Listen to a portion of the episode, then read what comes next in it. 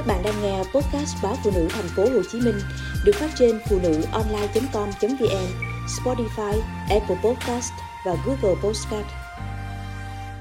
Ai cần điều trị dự phòng thuyên tắc huyết khối tĩnh mạch?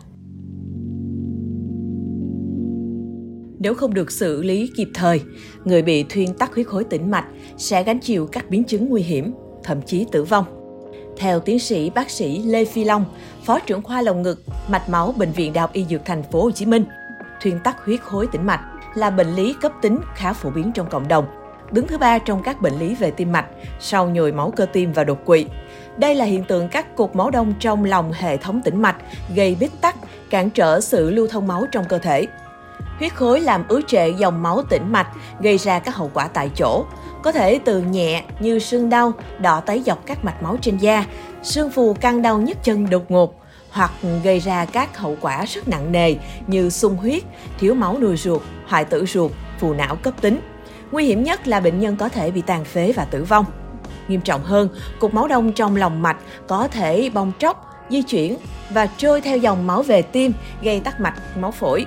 Đây là một biến chứng cấp tính rất nguy hiểm, khiến người bệnh rơi vào tình trạng nguy kịch và tử vong nếu không được cấp cứu kịp thời. Bệnh có thể xảy ra với bất cứ ai và bất kỳ độ tuổi nào. Thuyên tắc huyết khối tĩnh mạch liên quan đến rất nhiều yếu tố nguy cơ về cơ địa hoặc bệnh lý bẩm sinh hay bệnh lý mắc phải. Tỷ lệ mắc ở những bệnh nhân đang điều trị nội khoa là từ 10 đến 12%. Cơ chế dẫn đến tình trạng trên là bộ ba bệnh lý máu tăng đông, các rối loạn về dòng chảy và tổn thương thành mạch máu. Ba bệnh lý này có thể đơn lẻ hoặc đồng thời tác động dẫn đến sự tạo lập huyết khối gây tắc nghẽn. Do vậy, có rất nhiều tình huống cũng như bệnh lý bẩm sinh hay mắc phải có liên quan đến bộ ba bệnh lý này làm tăng nguy cơ.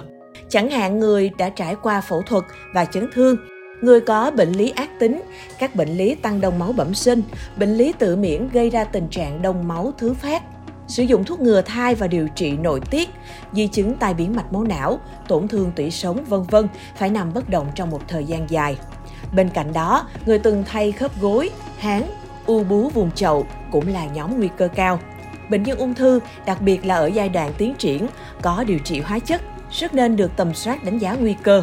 Theo tiến sĩ bác sĩ Lê Phi Long, căn bệnh này khá nguy hiểm nhưng thường không có triệu chứng điển hình. Cứ 10 người bệnh thì chỉ có khoảng từ 2 đến 3 người xuất hiện các triệu chứng sớm như đột ngột xương chân, đau, phù, căng tức hoặc bỗng dưng bị đau ngực, chứng bụng vân vân. Do vậy, khi thấy bản thân có các yếu tố nguy cơ vừa nêu, mọi người nên chủ động tầm soát để phát hiện kịp thời và điều trị sớm. Điều trị dự phòng là vô cùng cần thiết. Ngoài ra, người bệnh còn được khuyến khích áp dụng song song các bài tập vật lý trị liệu, phục hồi chức năng, màng vớ bơm hơi ngắt quãng vân vân để đạt được hiệu quả tối đa khi điều trị dự phòng, hạn chế triệt để các biến chứng. Bệnh nhân cần tuân thủ việc sử dụng thuốc kháng đông theo chỉ định của bác sĩ. Bên cạnh đó, bệnh nhân nên chủ động theo dõi các biến chứng hoặc tác dụng phụ có thể xảy ra khi sử dụng thuốc. Người bệnh cần tham gia đầy đủ các buổi tái khám định kỳ với sự hỗ trợ của hệ thống bệnh án điện tử. Bệnh nhân dễ dàng được sàng lọc và đánh giá nguy cơ từ sớm. Điều này giúp bác sĩ có thể thiết kế phát đồ và chỉ định những phương pháp dự phòng phù hợp, mang tính chất cá thể hóa, đạt hiệu quả điều trị tối ưu.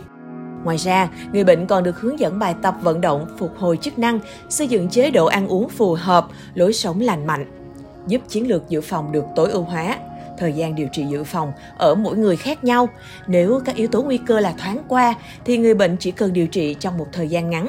Ngược lại, nếu người bệnh có các yếu tố nguy cơ cao như ung thư giai đoạn cuối, đang thực hiện hóa trị vân vân hoặc các yếu tố không thay đổi được như tăng đồng máu bẩm sinh thì quá trình điều trị có thể kéo dài trong nhiều năm, thậm chí là suốt đời.